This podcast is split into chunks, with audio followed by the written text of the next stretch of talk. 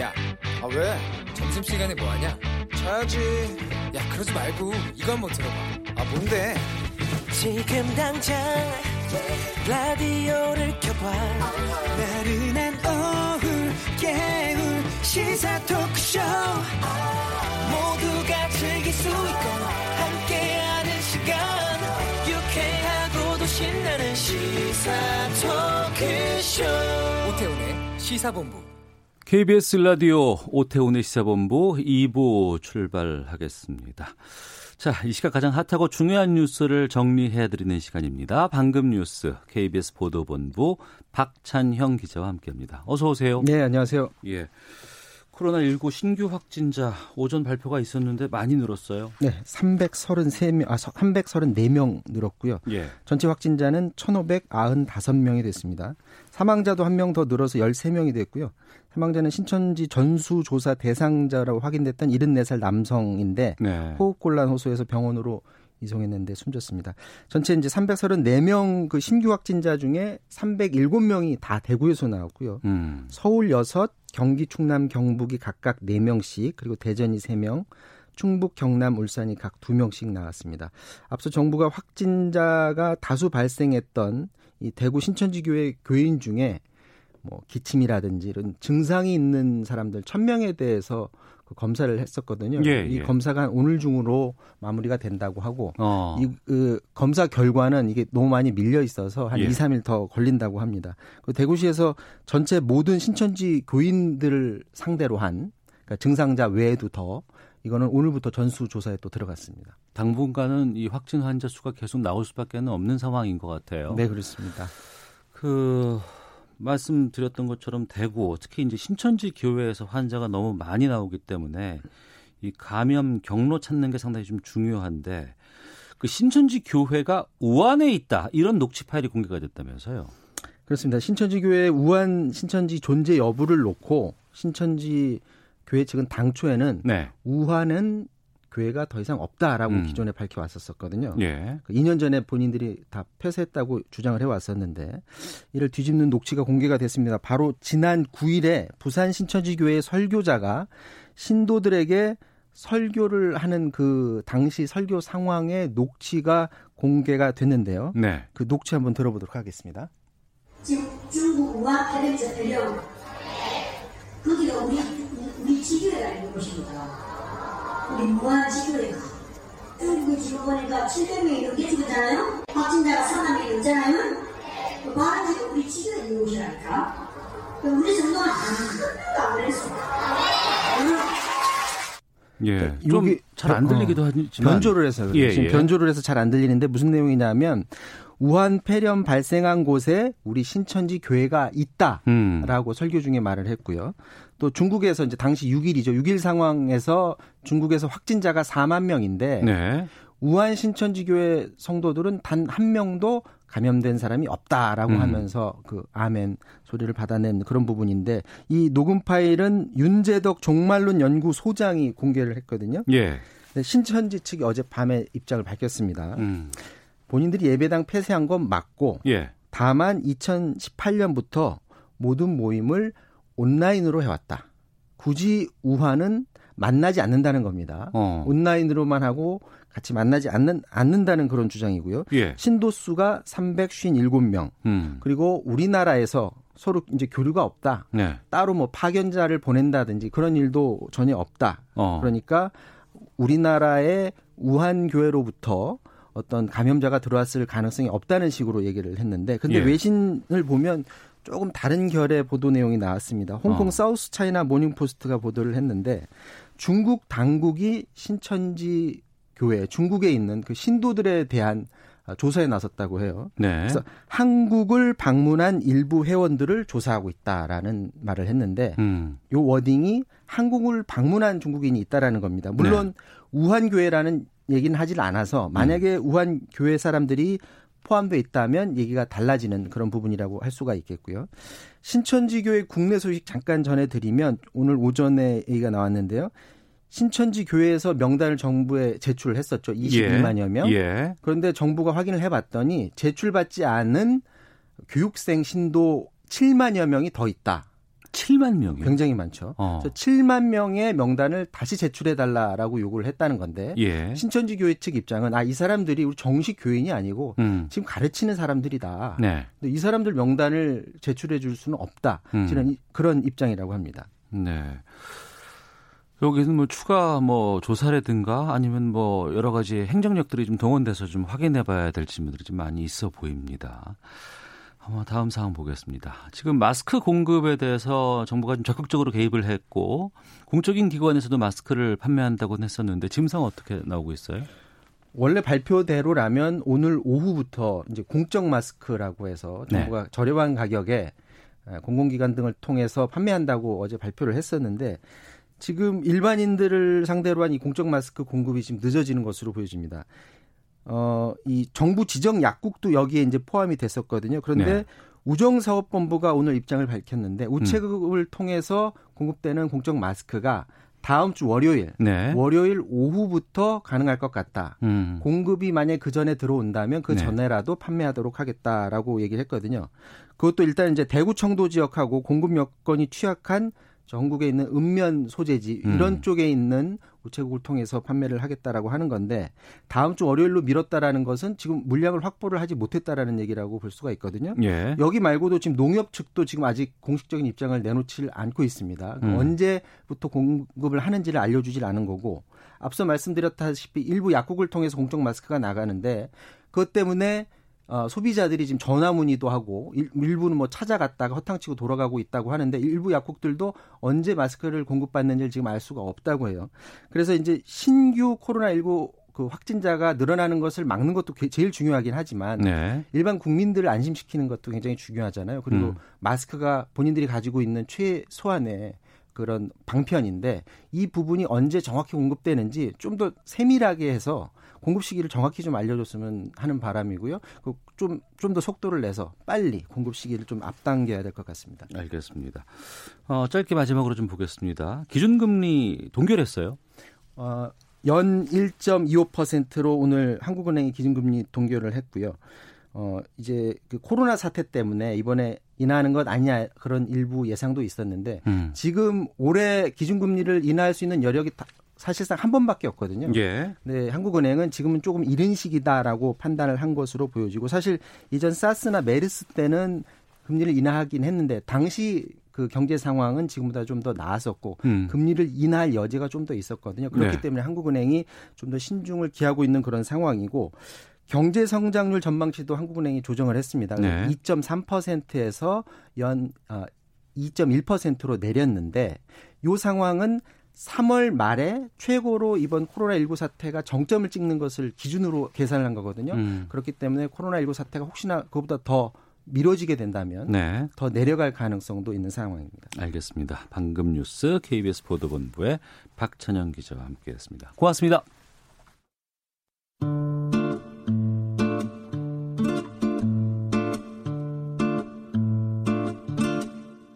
오태훈의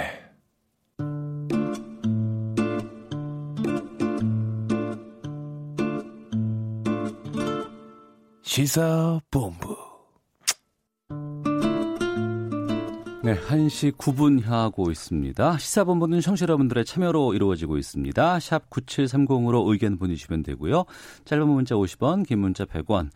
어플리케이션 콩은 무료로 이용하실 수 있습니다. 팟캐스트와 콩 KBS 홈페이지를 통해서 다시 들으실 수 있고 유튜브에서 일라디오 혹은 시사본부 이렇게 검색하시면 영상으로도 만나실 수 있습니다. 촌철살인의 명쾌한 한마디부터 속 터지는 막말까지 한 주간의 말말말로 정치권 이슈를 정리하는 각설하고 시간이 돌아왔습니다. 더불어민주당 최민희 전 의원 나오셨습니다. 어서 오세요. 안녕하세요. 불굴의 희망 최민희입니다. 네, 고맙습니다. 미래통합당의 김용남 전 의원 나오셨습니다. 어서 오십시오. 안녕하세요. 용감한 남자 김용남입니다. 네, 일주일 지났으니까 이제는 미래통합당으로 입에 네. 착착 붙습니다. 아, 저희가 지난주에 예. 어, 목요일 날 두 분과 말씀을 나눌 때는 그렇게 인원이 폭발적으로 늘지 않았습니다. 확진자 수가. 근데 이제 금요일부터 상당히 좀 폭이 좀 커졌고 어, 느끼는 체감 상황도 좀 많은 분들께서 우려하고 있는 상황입니다. 국회에 대한 요구도 상당히 좀 거셌는데 먼저 국회가 어제 본회의 열고 코로나 3법 통과시켰습니다. 코로나 3법 어떤 내용을 담고 있고 구체적으로 좀 어떻게 달라지는 것인지 이건 최민희 의원께서 먼저 좀 말씀해 주시겠어요? 법률가신데 김영남 의원께서 말씀해 주시겠습니까? 예. 네. 그 속칭 코로나 3법이 그러니까 감염병 감염병 예방 관리법 네. 그리고 검역법 그리고 의료법 개정안 요거 세 개를 묶어서 이제 코로나 3법이라고 하는데요. 가장 그 눈여겨볼 대목이 1급 감염병이 유행할 때는 마스크나 손 소독제 같은 거 수출 제한 조치를 취할 수 있고 음. 그리고 어, 외국으로부터 들어온 사람들에 대해서 어떤 그 뭐죠? 격리 조치, 검역. 검역, 아니야, 검역. 제한 조치. 어, 입국 금지 조치. 어. 뭐 감염병 유행 지역으로부터 들어올 때 입국 금 입국 제한 조치 할 수 있는 내용 보다 용이하게 그리고 의약품을 제조 처방할 때 아, 외국 여행 경력을 어, 요구할 수 있는 거 음. 뭐요 내용입니다. 네.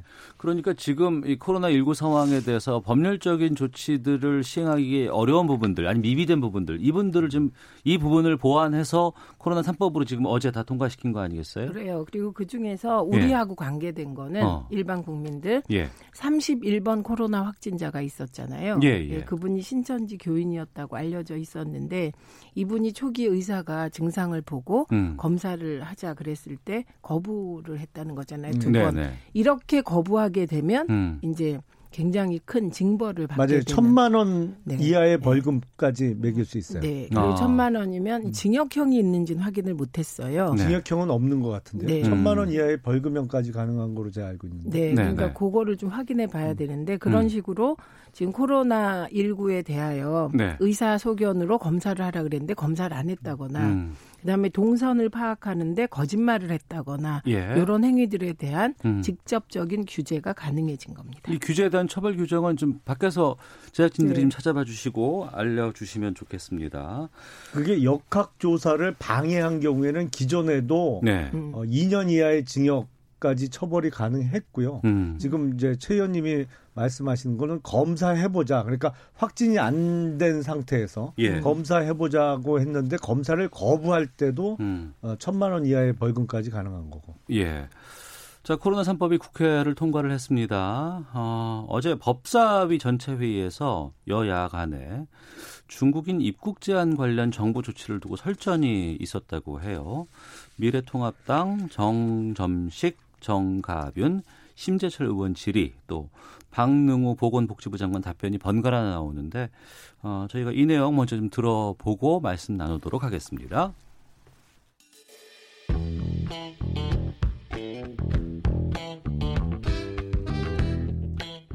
24개국에서는 한국에서의 입국 제한을 지금 시행을 하고 있습니다. 정부가 그 원인을 제공했다. 어떤 일부 사람들의 주장이나 어, 떤 요구보다는 과학적인 근거에 의해서 세우는 게 가장 중요합니다. 애초부터 막아 우리나라 발생기가 우리나라 애초부터 들어오는 소리 우리 한국인이라는 뜻입니다. 중국에서 들어오는 우리 한국인. 문재인 대통령은 곧 종식될 것이다 라고 하면서 국민들을 방심하게 만들었습니다. 네. 미래통합당 정점식, 정가변, 심재철 의원 질의, 또 박능호 보건복지부 장관의 답변 들어보셨습니다. 아, 앞서 저희가 좀 문의를 드렸던 그 제작진에서 확인을 했는데요. 감염병 환자로 의심되는 사람이 검사를 거부할 경우에는 300만 원 이하의 벌금이고 자가 격리라든가 입원 치료 조치를 위반할 경우에는 1년 이하의 징역 또는 1천만 원 이하의 벌금이라는 것 코로나 3법으로 바뀐 것들 알려드리도록 하겠습니다. 자 어제 어, 법사위에서의 질의 또 답변 과정에서 정부 대응을 놓고 논란이 좀 있었습니다. 어떻게 보셨는지 좀 궁금한데 먼저 김영남 의원께서 좀 말씀해 주세요. 박능우 보건복지부 장관은 경질을 해야 되지 않을까요? 경질. 예. 예. 그러니까 어제 답변 과정에서 지금 이 사태의 가장 큰 원인이 중국에서 들어온 한국인 때문이다. 아니 이 사태가 이 지경까지 이른 거는 정부의 안이한 대응이 가장 큰 원인이지 어떻게 국민 탓을 해요. 음. 이게 뭐 어떤 사고에서 이런 발언이 나왔는지 모르겠는데 아, 홍익표 의원이 대구 경북 지역 봉쇄 발언을 해서 당직에서는 물러났잖아요. 예. 의원직이야 계속 유지하고 있습니다만 보건복지부 장관은 물러난 당직은 없고 자리에서 물러나는 거로 어 대신 해야죠. 음. 이게 설명을 좀 드리면 1월 23일 날 중국 정부에서 우한 지역을 봉쇄했어요. 예. 그리고 1월 26일 날그 의사협회에서 우리나라 의사협회에서 중국으로부터의 입국 제한 조치를 취해야 된다라고 정부에 권고를 했어요. 네. 그 정부가 그 말을 듣지 않았죠. 음. 그러다가 지금 한참 문제되고 있는 신천지 총회장의 형의 장례식이 2월 2일 날 청도에서 어 열렸어요. 예. 그리고 그 같은 날 정부가 한 것은 후베이성, 중국 후베이성으로부터 직접 들어오는 경우에만 입국 제한 조치를 했는데 벌써 그 시점에는 중국에서도 우한 폐렴 관련한 환자의 60%는 후베이성이 아닌 다른 지역에서 발생하고 있을 때였거든요. 예. 정부에서 조치를 잘못한 게 가장 큰 원인이지 어떻게 국민 탓을 합니까? 음, 정부의 조치가 이번 사태의 원인이다라고 말씀해 주셨는데 최민희 의원께서는요. 정부가 코로나 바이러스를 만들어서 배포했습니까? 아니잖아요. 그래서 저는 이런 탓하는 거 하려면 정확히 해야 된다 음. 이거고요. 우선 1월 23일 날 우한이 봉쇄됐습니다. 네. 그리고 의사협회가 1월 26일 그리고 그 이후에 자, 과거의 자유한국당이 중국 봉쇄를 얘기를 하게 됐죠. 음. 그리고 우리 정부는 우한 지역에 대해서 특별 관리 대상으로 지정합니다. 근데 여기서 중요한 게 이건데요. 신천지가 지난해 12월부터 그 우한 지역에서 모임을 갖게 됩니다. 그리고 올해 올해 1월 29일에 40명 정도 되는 네. 그 신천지 교인이 어, 서를 전후해서 우리 음. 그 음력서를 전후해서 대구에 들어오게 됩니다. 그런데 이 중에서 다섯 명의 행방이 묘연해졌었어요. 음. 그래서 이게 보도까지 났고 당국에서 발표가 됐습니다. 그 다음에 이만희 교주의 형이 네. 형의 장례식이 있었던 건 2월 2일이 맞는데 이만희 교주가 청도 대남병원에 입원한 시기는 1월 27일입니다. 음. 그러니까 1월 27일 날 이만희 교주의 형이 대남병원에 입원하고 응급실에 그리고 1월 29일 날 신천지 교도들이 대구로 들어오게 되는 거예요. 네. 그러면 상관관계를 보면 이게 되게 14일에 잠복기가 있었잖아요. 그런데 어, 확실히 어 1월 29일 날 들어왔던 40명 중에 감염자가 있었을 가능성은 높다. 음. 저는 그 이게 맞는 것 같고 그다음에 1월 27일부터 2월 2일까지 이만희 교주의 형이 대남병원에 입원해 있었는데 이분의 사인이 폐렴입니다. 네. 예, 그래서 어 그리고 나서 정신병동과 움직이지 못하는 환자들에게 퍼졌는데 알고 보니 그 청도 대남병원에 의료진들이 감염이 됐었던 것이거든요. 네. 그래서 이 부분에 대한 정확한 조사는 나와야 될 것 같습니다. 이것도 내로 남불이에요. 아니, 저는 2015년도 잠깐만요. 저는 누구도 2015년도 탓하지 메르스가. 아, 시작됐을 때 그때 당시 민주당 대표로 계시던 문재인 대표께서 뭐라고 그랬어요? 메르스의 슈퍼 전파자는 박근혜 정부라고 그랬잖아요. 그리고 음. 그때 메르스 확진 환자가 170명 정도 나왔을 때 대통령의 사과를 요구했어요. 예. 지금 확진자 지금 1,600명 정도 되죠. 오전 기준으로 오늘 오후 발표가 되면 뭐 2,000명이 될지 얼마가 될지 모르는데 근데도 지금 문재인 정부가 잘못한 게 없고 아니요. 원인은 한국 국민들이 잘못한 것이고 오로지 신천지 때문에 여기까지 오게 된 것이에요. 아니, 아유, 심해요, 의원님, 너무. 저는 지금 누구도 탓하지 않았어요. 아니 그럼 2015년대엔 뭐왜 그때 그랬어요? 말씀드릴게요. 그때는 메르스 초기에 네. 2주 동안 정부가 정보 공개를 안 했습니다. 그리고 그 정보 공개 과정도 이게 삼성병원에서 메르스가 다수 발생하고 있었는데 정부가 이 정보도 공개하지 않았어요. 이 정보가 왜 공개됐냐? 박원순 시장이 공개한 건데 그때 여당과 언론이 박원순 시장을 거의 정말 문매를 했습니다. 그런데 박원순 시장으로 하여금 박원순 시장이 그렇게 욕먹고도 공개했기 때문에 그 이후에 대책이 나왔던 거예요. 그러니까 그때 박근혜 정부가 비판을 받았던 것은 초기 2주 동안 정보 음. 공개를 안 했다는 부분에 집중돼 있었고요. 지금 이제 어 메르스 어, 이 코로나와 관련하여 우리나라의 확진자 수가 비약적으로 신천지 이후 늘어난 이유는요. 네. 지금 현재 우리나라 코로나 19 이거 어제 기준입니다. 검사자 수가 음. 46,127명이에요. 그리고 음, 대만의 경우는 2,073명. 그다음에 일본의 경우는 1,846명밖에 안 됩니다. 일본이 1,846명 검사했는데 156명 확진이에요. 우리나라가 46,127명 검시했는데 어제 기준이에요. 1,146명 확진입니다. 그렇기 때문에 확진자 수가 늘어나는 거 불안하죠. 이렇게 신천지 교도들을 지금 대구시가 따로 다 검사했다는 거 아닙니까? 그런데 정부 발표보다 더 많다는 거예요. 음. 그런데 이건 왜 그러냐면 대구시가 검사를 많이 하기 때문이에요. 만약에 일본도 이런 비율로 지금 일본이 1,846명인데 156명 확진이거든요. 이게 만약에 한 만 명으로만 넘어가도 이게 1,500명 되는 것이거든요. 그래서 그러니까 확진 검사가 우리는 많이 있기 때문에 그만큼 아니요, 숫자가 많은 것이다. 빨리 예. 확진해서 어. 사실을 드러내는 게 중요하다. 그러나 이렇게 확진자 수가 많아지면 불안하죠. 예. 그러면 불안을 부추겨서 어떻게 하겠다는 겁니까? 문재인 대통령께서 그래서 불안을 어, 부추기지 않기 위해서 2월 13일 날 곧 종식될 거다. 그러면서 경제 활동을 정상적으로 하라 그러고 정부 홍보 동영상에서 극장 가서 영화 좀 보라고 권유하고 그리고 2월 20일 날 그날 오전부터 확진자가 늘어나기 시작하고 새벽에 사망자가 나왔음에도 불구하고 청와대에서 그 유명한 짜파구리 어, 드시면서 그렇게 파한대소하고 즐거워하셨던 겁니까? 아니, 의원님.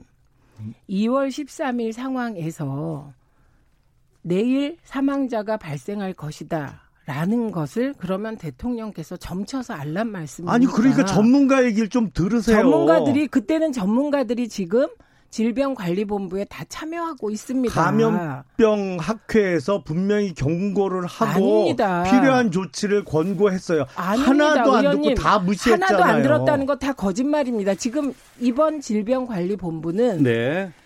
전문가들 중심으로 꾸려져 있습니다. 음. 그리고 거기에 감염병 학회에서 파견했는지는 제가 확인을 아니 못하겠지만 그 전문가들이 감염- 영화 영화관 가서 아니 잠깐만요. 어? 영화 자, 보고 잠시만요. 그리고 경제 아니, 활동하고. 자, 자, 마스크도 쓰지 잠시만요. 말고 돌아다니라고 자, 그랬어요. 그러면 지금 겹치고 있는데요. 제가 감염 의원께 시간 네, 드리고 감염, 예. 감염병 전문가들이 다 진- 질병관리본부 특별대책위에 참여하고 있습니다. 그러니까 그런 말씀하시면 곤란하고 그 다음에 대통령께서 봉준호 감독 만난 걸 가지고 자꾸 뭐라고 하는데 야당에서 그 오전에 그 일정이 잡혀 있잖아요. 그러면 그 일정을 취소하냐 안 하냐입니다. 구체적으로 보면 그러면 야당은 그 일정을 왜 취소 안 했냐라고 비난하는 것이거든요.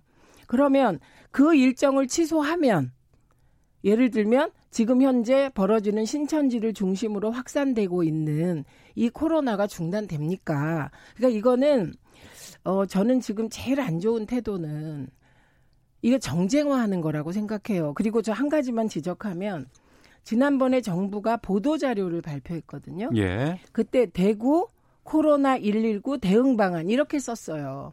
그런데 대구와 코로나 119가 한 칸이 19, 예, 예. 코로나 19가 한 칸 띄어져 있었죠. 오늘 미통당에서 어제 토론회를 한 모양이죠. 어젠가 오늘인가 토론회를 했어요. 거기 제목이 뭔지 아세요? 대구 경북 코로나 확산 대책을 위한 토론회입니다. 대구 경북 코로나 확산 대책을 위한 토론회. 이게 뭡니까? 대구 경북 코로나 이렇게 돼 있고요. 거긴 띄어쓰지도 않았어요. 그럼 대구 경북 코로나 똑같은 논리로 곽상도 곽상도 의원이 했던 걸로 비난해 보자면 대구 경북이 코로나 진원지입니까? 뿐만 아니라 확산 방지 대책을 위한 토론회를 해도 모자랄 판에 확산 대책을 위한 토론회가 뭡니까? 그러니까 마무리해 주시고요. 이런 식으로 예. 어, 정부가 예를 들면 대구 코로나 19칸 띄어져 있는 그걸 가지고 대구 코로나였다고 난리를 쳤다면 자유한국당은 토론회 할 때 더 조심해야 되는 거 아닙니까? 자, 김영남 의원께 시간 드리겠습니다. 자, 예. 2월 20일 날 첫 사망자가 오전에 이미 보도가 됐고 확진자가 오전부터 급증하기 시작했는데 그러면 문재인 대통령이 그날 짜파구리 안 먹었으면 확진자가 많아지지 않았냐? 아니 이거는 대통령께서 국정의 최고 책임자로서의 어떤 책임감의 문제예요. 적어도 그렇게 웃고 즐겁게 어? 파한대소하는 사진이 나와서는 안 되는 거죠. 그리고 시진핑 잠깐만요. 시진핑. 주석하고 통화를 하셨어요. 이거는 제가 뭐 청와대에서 브리핑한 내용을 말씀드리는 겁니다. 그날 시진핑 주석하고 전화 통화하시면서 무슨 얘기했어요? 중국의 어려움이 우리의 어려움이다. 그리고 기껏 하시는 말씀이 시진핑 주석의 올해 상반기 전에 아마도 총선 전에 아, 시기를 노리는 것 같은데 시진핑 주석의 방안과 관련한 얘기를 했잖아요. 어떻게든 어? 한번 좀 대한민국을 방문해 달라. 아니 지금 그게 이 사태하고는 완전히 본질을 지금 잘못 이해하고 계신 거 아니에요? 아니죠. 자, 두 분 잠시만요. 무리죠. 자, 잠시만요. 제가 시간을 공이 밥도 먹지 잠시만요. 마시고요. 최민 의원님 잠시만요. 잠깐만요. 예. 밥도 먹지 최민 마시고 의원님. 잠도 주무시지 마세요. 자, 제가 시간을 공이 드리도록 하겠습니다. 청취자 의견 소개해 드리고 지금 이 어, 그 청와대 국민청원에서도 지금 상당히 지금 뭐 탄핵과 또 응원한다는 이런 것들이 좀 갈려 있는 것이고 정쟁으로 상당히 지금 이게 붙게 되면 어, 우리 국민들께서 좀 많이 힘들어할 수도 좀 있을 것 같습니다. 두 분께 공이 1분씩 시간 드릴 거고요. 청취자 의견 소개해드리고 한 1분씩 소개하는 시간, 1분씩 말씀하시는 시간 드리도록 하겠습니다. 9344님, 정부의 대처가 미흡한 부분이 있을 수 있습니다. 하지만 지금 많은 공무원 의사들은 현장에서 위험 무릅쓰고 사투 중입니다. 그들을 도울 방법을 찾고 힘을 모을 때입니다. 평가는 나중에 해도 늦지 않습니다. 라는 의견도 있었고요. 3230님께서는 얼마 전 대통령이 곧 종식될 거라는 말을 했던 것, 곧 있을 선거 때문이 아니었을지 의심스럽습니다. 정부 대응이 실망스러운 부분이 있다면 지적하는 게 맞습니다. 라는 의견 주셨습니다. 자, 공이 1분씩 시간 드리도록 하겠습니다. 최민희 의원님 먼저 말씀해 주시겠습니까? 뭐에 대해서 이 얘기? 그러니까 이 지금 이두 분께서 좀 정책으로 하신 얘기 1분씩 시간 드릴 테니까 마무리 좀 부탁드리겠습니다. 예, 그리고 중국 그 봉쇄론에 대해서는 네. 저는 반대합니다. 왜 반대하냐면 이태리하고요, 이란하고 싱가폴이 봉쇄했어요. 제일 먼저 이태리, 이란이. 그런데 이 나라에서 지금 코로나 19가 발생했는데 걷잡을 수 없이 음. 막 몇백 명씩 발생하고 있습니다. 그건 답이 안 된다는 거예요. 그럼 똑같은 논리로 미래통합당은 대구 경북 봉쇄하자고 주장하실 겁니까? 지금은 봉쇄가 중요한 게 아니고 네. 어, 어떻게든 병원으로 빨리 끌 이분들을 모셔서 치료할 길을 찾는 것 이게 가장 좋은 재택 어, 대책이라고 생각하고 무엇보다 신천지 교도들이 안고 있는 가장 큰 문제는 신천지 교도임을 가족에게 밝힐 수가 없는 상황들이 있다고 합니다. 네. 그러나 그럼에도 불구하고 지금은 국가적 비상 상황이기 때문에 예. 신천지 교도들이 본인이 교도임을 고백하고 빨리 검사 받으시는 길. 음. 예, 그러면 점점 더 확진자가 늘어나겠죠. 알겠습니다. 그러나 일정 수준이 되면 이제 진정이 되어 가리라고 생각합니다. 김영남 가. 감염병 방역의 제1단계는 그 발생 지역으로부터의 유입을 차단하는 게 1단계입니다. 근데 중국 눈치 보면서 우물쭈물 하는 과정에서 오히려 한국민의 입국 제한을 그 취하고 있는 나라가 지금 30여 개국으로 늘어났어요. 완전히 전 세계적으로 미개한 국가 취급을 받고 있는데 외교부 장관은 어디 해외 나가서 들어오고 있지도 않고 여기 있는 대한민국의 대통령 보건복지부 장관은 지금도 오히려 국민 탓을 하고 필요한 조치를 안 하면서 신천지라는 집단에게 모든 책임을 다 전가하고 지금 발을 빼고 있습니다. 이거 왜 미통당은 응징 신- 받으실 자, 거예요. 아니, 더민당은 아니요. 책임지셔야 돼요. 아니 정말. 미통당은 왜 그렇게 신천지에 아니 대해서 더민당은 그럼 메르스 우호적이세요? 사태 때 왜 그러셨어요? 자, 아니 그 각설하고- 옛날 얘기하지 마시고 잠시만요. 왜 신천지를 예, 무서워하세요? 더불어민주당 최민희 전 의원, 미래통합당 있습니까? 김용남 전 의원과 함께하고 있는데요. 헤드라인 뉴스 듣고 기상청 교통정보 확인한 후에 다시 두 분과 말씀 나누도록 하겠습니다. 코로나19 병원 내 감염을 차단하기 위한 국민안심병원이 모두 127곳으로 늘어났습니다. 국민안심병원은 코로나19 감염을 우려하는 일반 국민을 위한 병원으로 비호흡기 질환과 분리된 호흡기 질환 전용 진료구역을 운영하는 병원을 뜻합니다. 미국 국무부는 현지 시간 26일 한국에 대한 여행 경보를 2단계인 강화된 주의에서 3단계 여행 재고로 격상했습니다. 국내 코로나19 확진자가 급증하면서 한국발 입국을 금지하거나 입국 절차를 강화한 나라와 지역이 총 46곳으로 늘어났습니다. 베트남 북부 지역 최대 무역항인 하이퐁항이 한국에서 오는 모든 선박의 선원도 2주간 격리하기로 한 것으로 알려졌습니다. 지금까지 헤드라인 뉴스 정원다였습니다. 이어서 기상청의 최영구 씨 연결합니다. 네, 미세먼지와 날씨 정보입니다. 오늘 대부분 하늘이 맑겠고요. 동해안 쪽에 강수도 모두 그쳤습니다. 맑은 가운데 기온은 높이 올라 서울, 세종대구가 10도, 대전, 부산 11, 광주 13도 등 전국이 6도에서 13도 분포 보이면서 어제와 비슷하겠고 평년보다 3, 4도 높겠습니다. 내일은 비 소식도 들어있는데 기온이 크게 떨어지진 않겠고요. 다만 낮 기온이 오늘보다는 2, 3도 낮고 평년보다 높은 가운데 비가 옵니다. 내일 아침에 전라 해안부터 비가 오겠고요. 낮에는 전국으로 강수가 확대돼 충청과 남부지방은 내일 밤에 대부분 그치고 서울, 경기, 강원, 영서는 모레 새벽까지, 제주는 모레 오전까지 비나 눈이 이어지겠습니다. 강원, 영서는 또다시 비나 눈으로 내려서 내일 강원 산지에 1에서 5cm의 눈이 지날 가능성이 있고요. 그 밖에 비 오는 곳은 대부분 5에서 30mm 가량이 예상됩니다.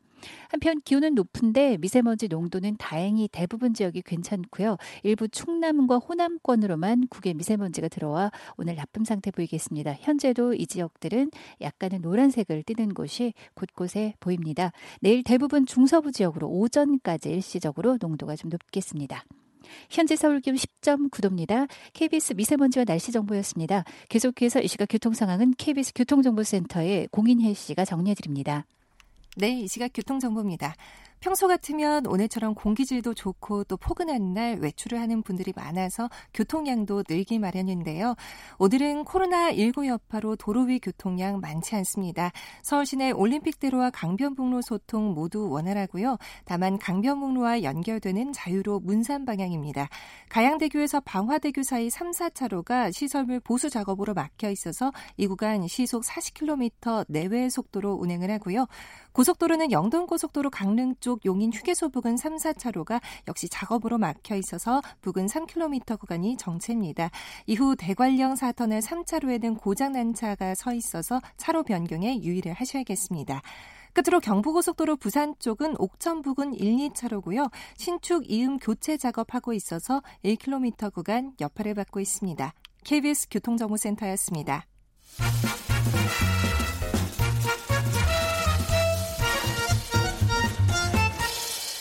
오태훈의 시사 본부.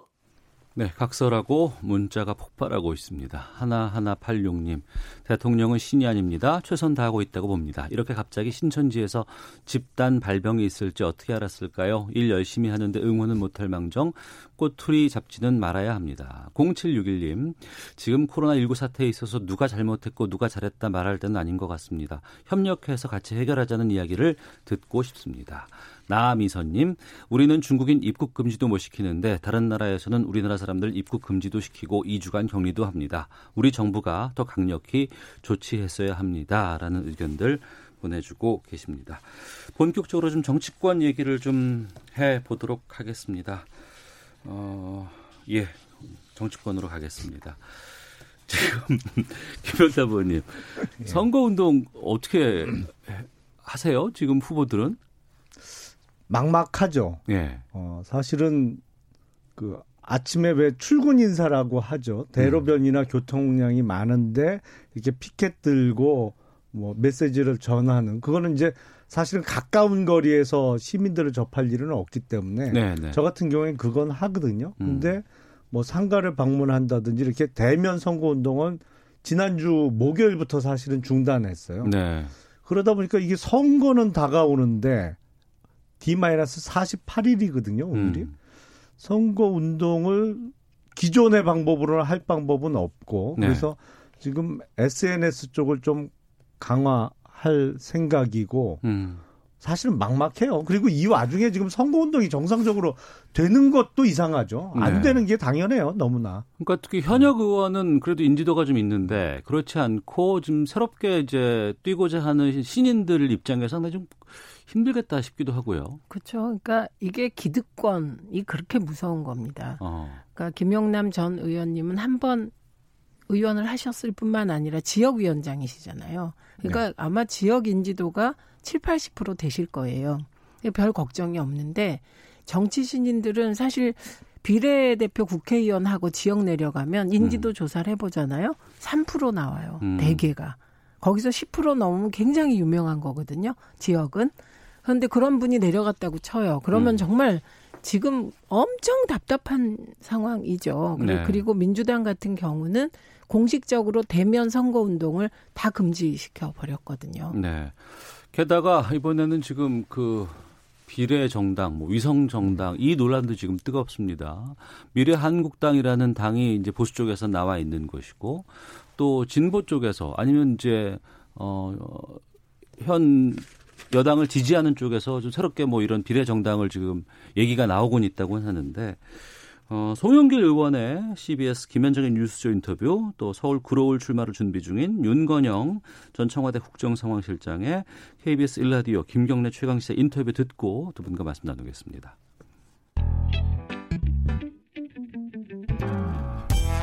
즉 미래 한국당의 저러한 선거법을 악용하는 반칙 행위를 폐쇄시키지 않으면 불가피하게 저런 반칙 행위를 상대방이 하고 있는데 그대로 당할 수는 없- 없다라는 의견이 비등할 수밖에 없습니다. 그래서 이것에 대해서 지금 그 여러 가지로 지금 공론이 되고 있는 상황이고요. 많은 당원들이 지금 의병 정당을 만들자 이런 얘들이 본물로 나오고 있는 저도 이것에 대한 심각한 고민을 하고 있는 중입니다. 이제 당에 있는 분들이 아니라 당 외곽에 있는 분들, 예를 들어서 정봉주 전 의원이나 뭐 손혜원 의원 같은 분들 이런 분들이 뭐 그래 당은 신경 쓰지 마라 우리가 만들 테니까라고 할 가능성도 지금 있지 않습니까?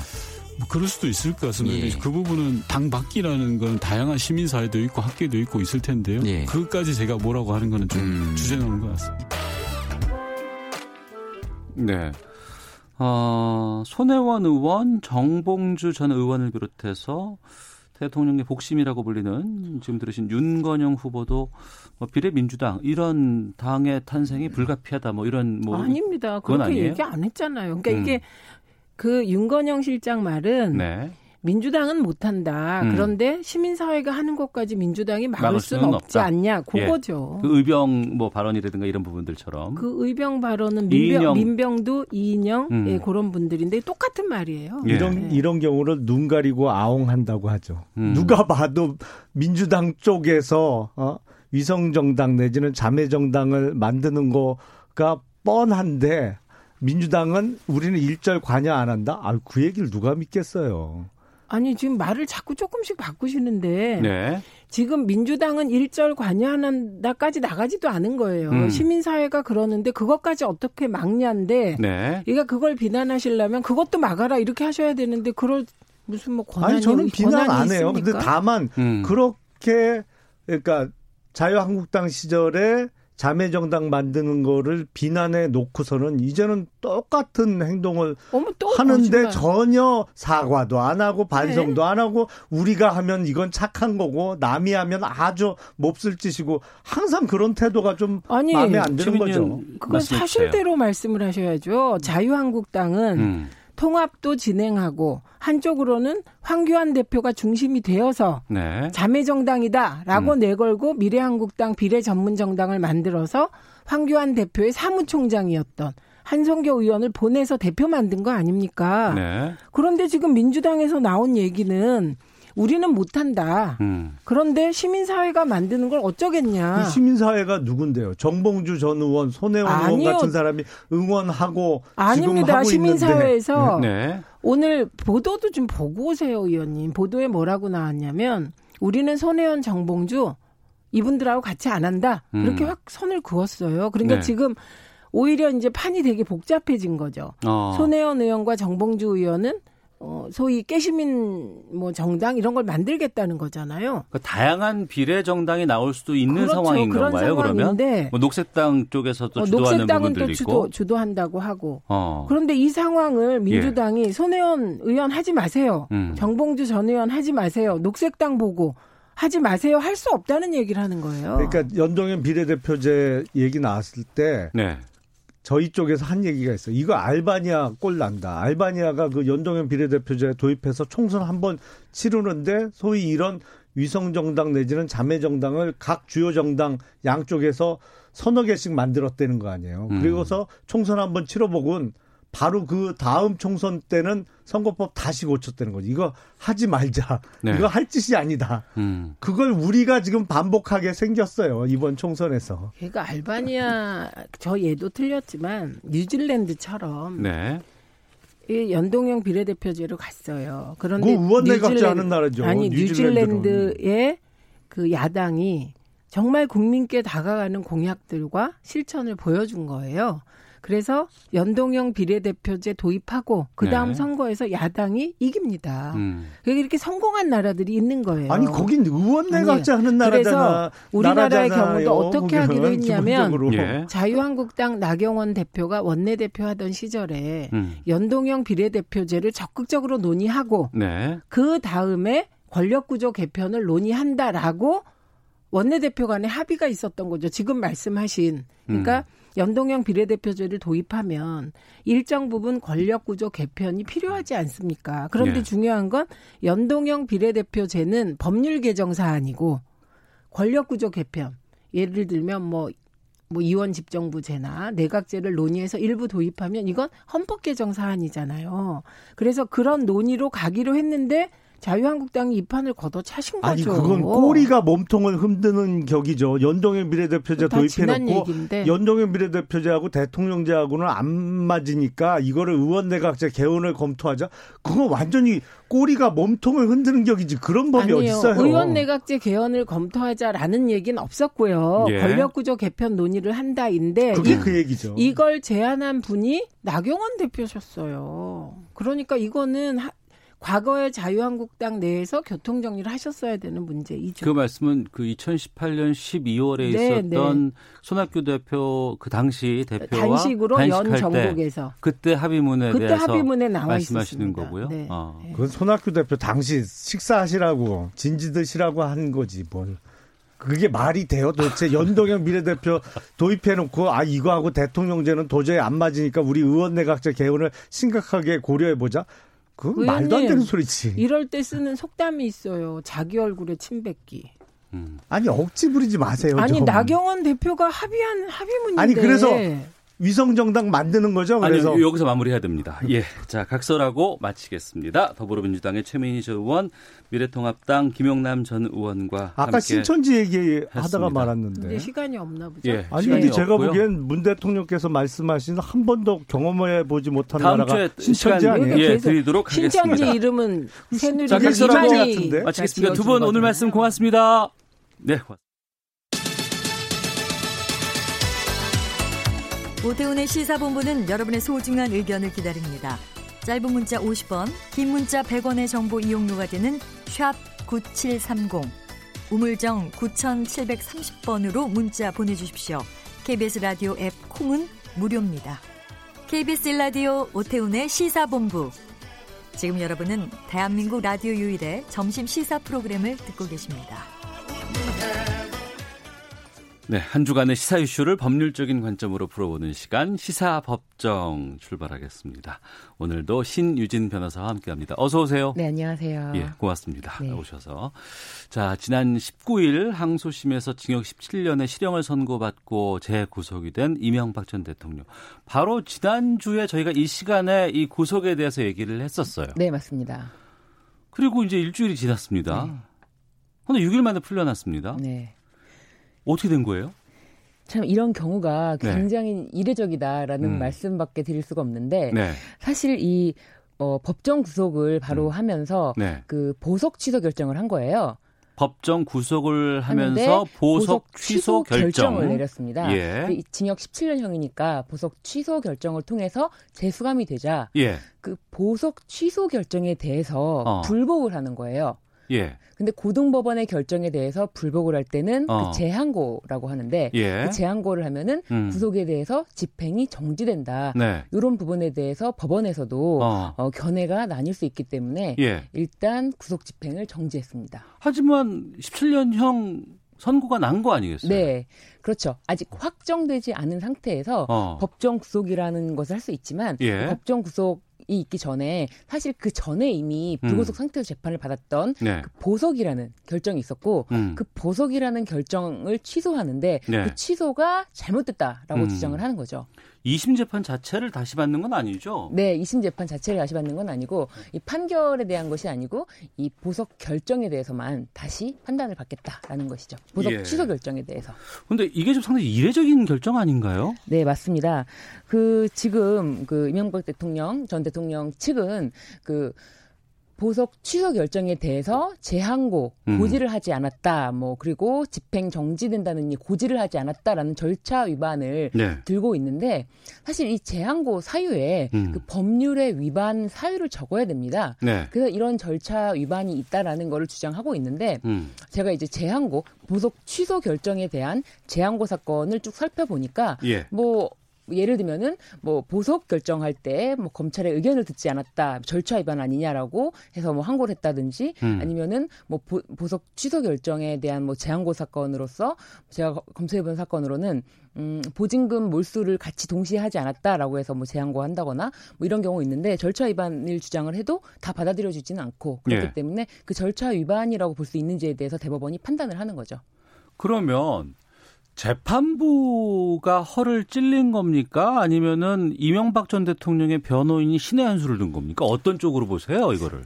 아, 저는 사실 한편으로는 아쉬운 점이, 예. 좀 아쉬운 점이, 그 보석을 할 때부터, 어. 사실은 보석 결정을 할 때 재판부가, 어, 어쩔 수 없었다라는 부분이, 인정됐던 부분이, 구속 기간이 만료가 다 되고 있었어요. 예. 한달 후면 구속 기간이 만료가 되는데 구속 기간이 만료가 돼서 재판을 계속 진행할 경우에 음. 그때 항소심에서 증인 신청을 17명 했거든요. 네. 그러면은 증인과도 자유롭게 연락을 하고 음. 너 어떤 증언을 할 거냐라고 자유롭게 통화를 하고 한다면은 이 재판에 상당한 어 위협이 될 수 있다라고 네. 해서 그런 통신 제한이라든지 그리고 어디든 뭐 국내외든 거, 뭐 마- 마음대로 도, 돌아다닐 수 있게 한다는 거는 재판 진행에 어 해가 될 수 있다라고 해서 주거지 제한 이렇게 음. 이제 굉장히 조건을 많이 붙였는데 네. 요 당시에 어. 요 보석이라는 것의 결정의 시한을 예. 어 2심 법원 판결 시까지라고 예. 했으면 어땠을까? 아, 그게 없었다. 예, 그랬으면은 이게 자연스럽게 보석 취소 결정이 되는 건데 어. 이 지금 이명박 전 대통령 측은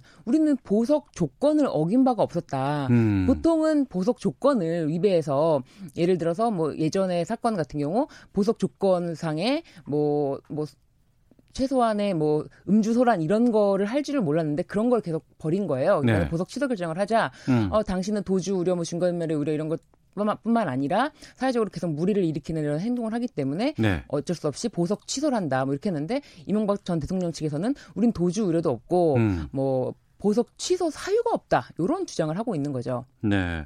근데 그때 재판부가 이거 할 때 도주의 우려가 있다 그래서 법정 구속한 거 아니에요? 아니, 어, 도주의 우려가 있다기보다는 예. 이제 구속 기간이 만료가 다 되는데 어. 아무런 조건 없이 불구속 상태에서 재판을 하는 것은 예. 아무래도 어, 재판 진행 과정에서 영향력을 행사할 수 있다. 음. 이런 측면에서 보석 결정을 내려준 거죠. 그러면 이제 지금 앞으로는 이제 대법원 결정까지 날 때까지는 계속 그러면은 그 불구속 상태에서 재판을 받게 네, 되는 그렇습니다. 겁니까? 어. 그래서 제가 보니까 그 기간이 얼마나 걸릴까 보니까 다른 사건을 살펴보니까 네. 빠른 경우에는 1개월에 대법원이 판단한 경우도 있고 음. 4개월까지도 어, 판단 기간이 좀 걸렸어요. 그래서 앞으로 한 뭐 빠르면 1개월, 뭐 네. 길면은 뭐 4개월까지도 뭐 불구속 상태에서 대법원의 그 재항고에 대한 결정을 기다리겠죠. 음. 재항고 결정은 대법원의 이제 결정인 네, 것이고. 그렇습니다. 그럼 여기에서 확, 확정이 나야지만 이제 그 수감 생활을 한다거나 이런 것들을 할 수 있는 것이고 네, 그때까지는 불구속 상태로. 네네. 그래서 그러면은 신의 한 수를 둔 거예요? 아니면 어떻게 보세요?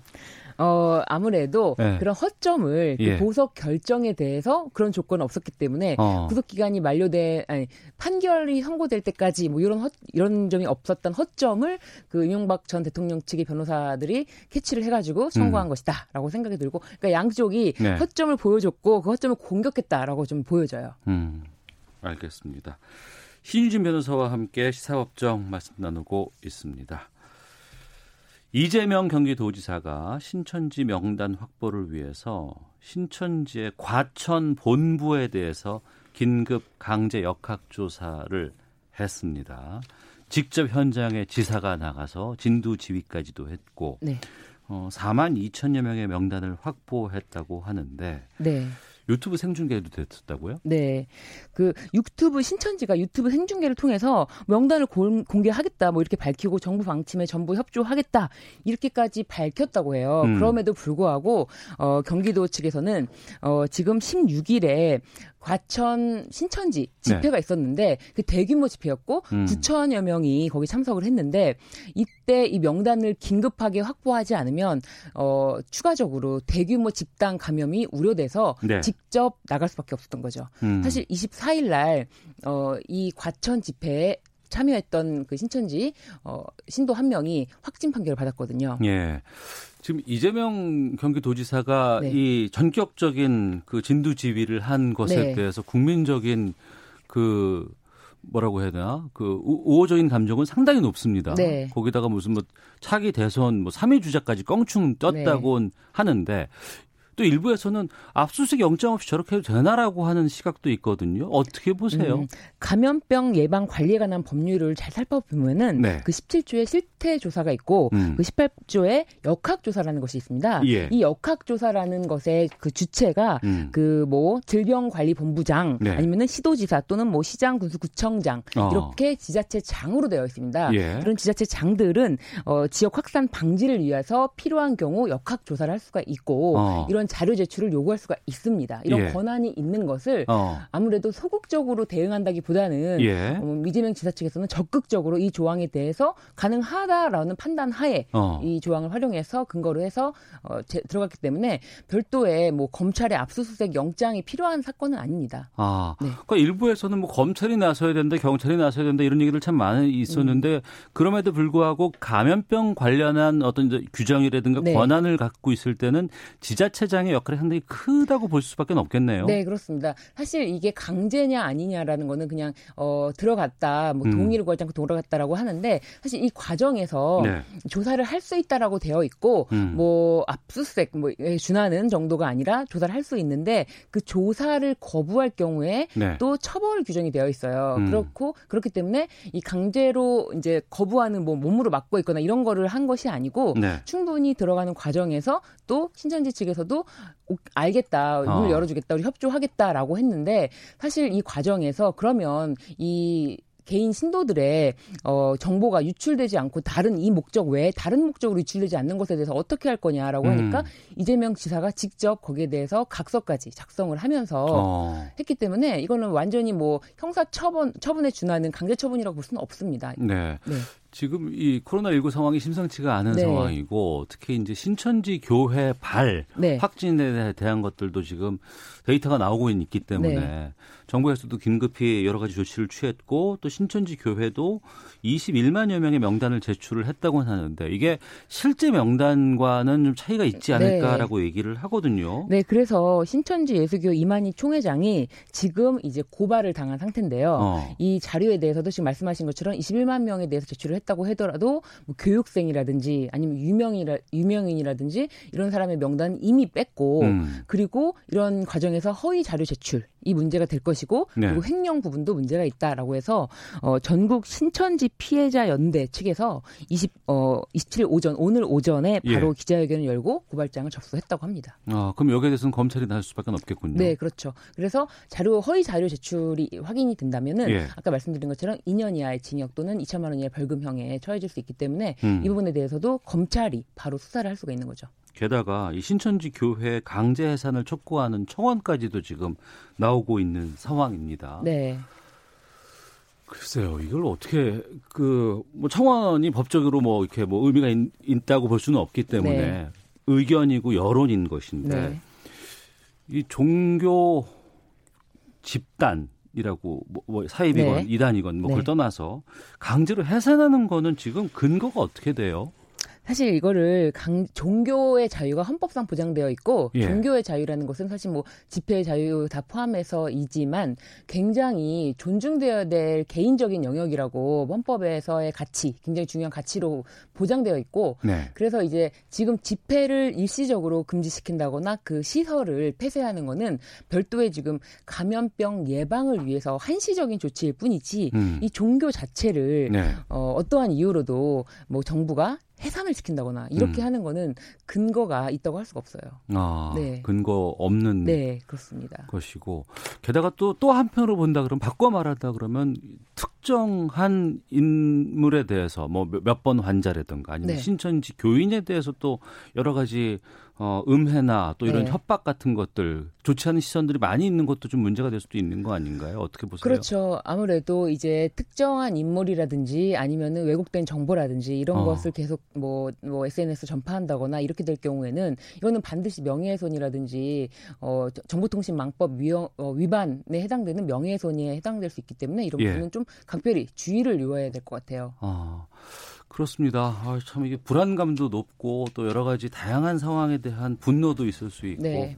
그런데 좀 이걸 좀잘좀 조절하고 좀 제어해야 될 때가 아닌가 싶은데요. 알겠습니다. 자, 시사법정 오늘 신유진 변호사와 함께 했습니다. 고맙습니다. 네, 감사합니다. 예. 오태훈의 시사본 마치겠습니다. 내일 오후 12시 20분에 다시 인사드리겠습니다. 내일 뵙겠습니다. 안녕히 계십시오.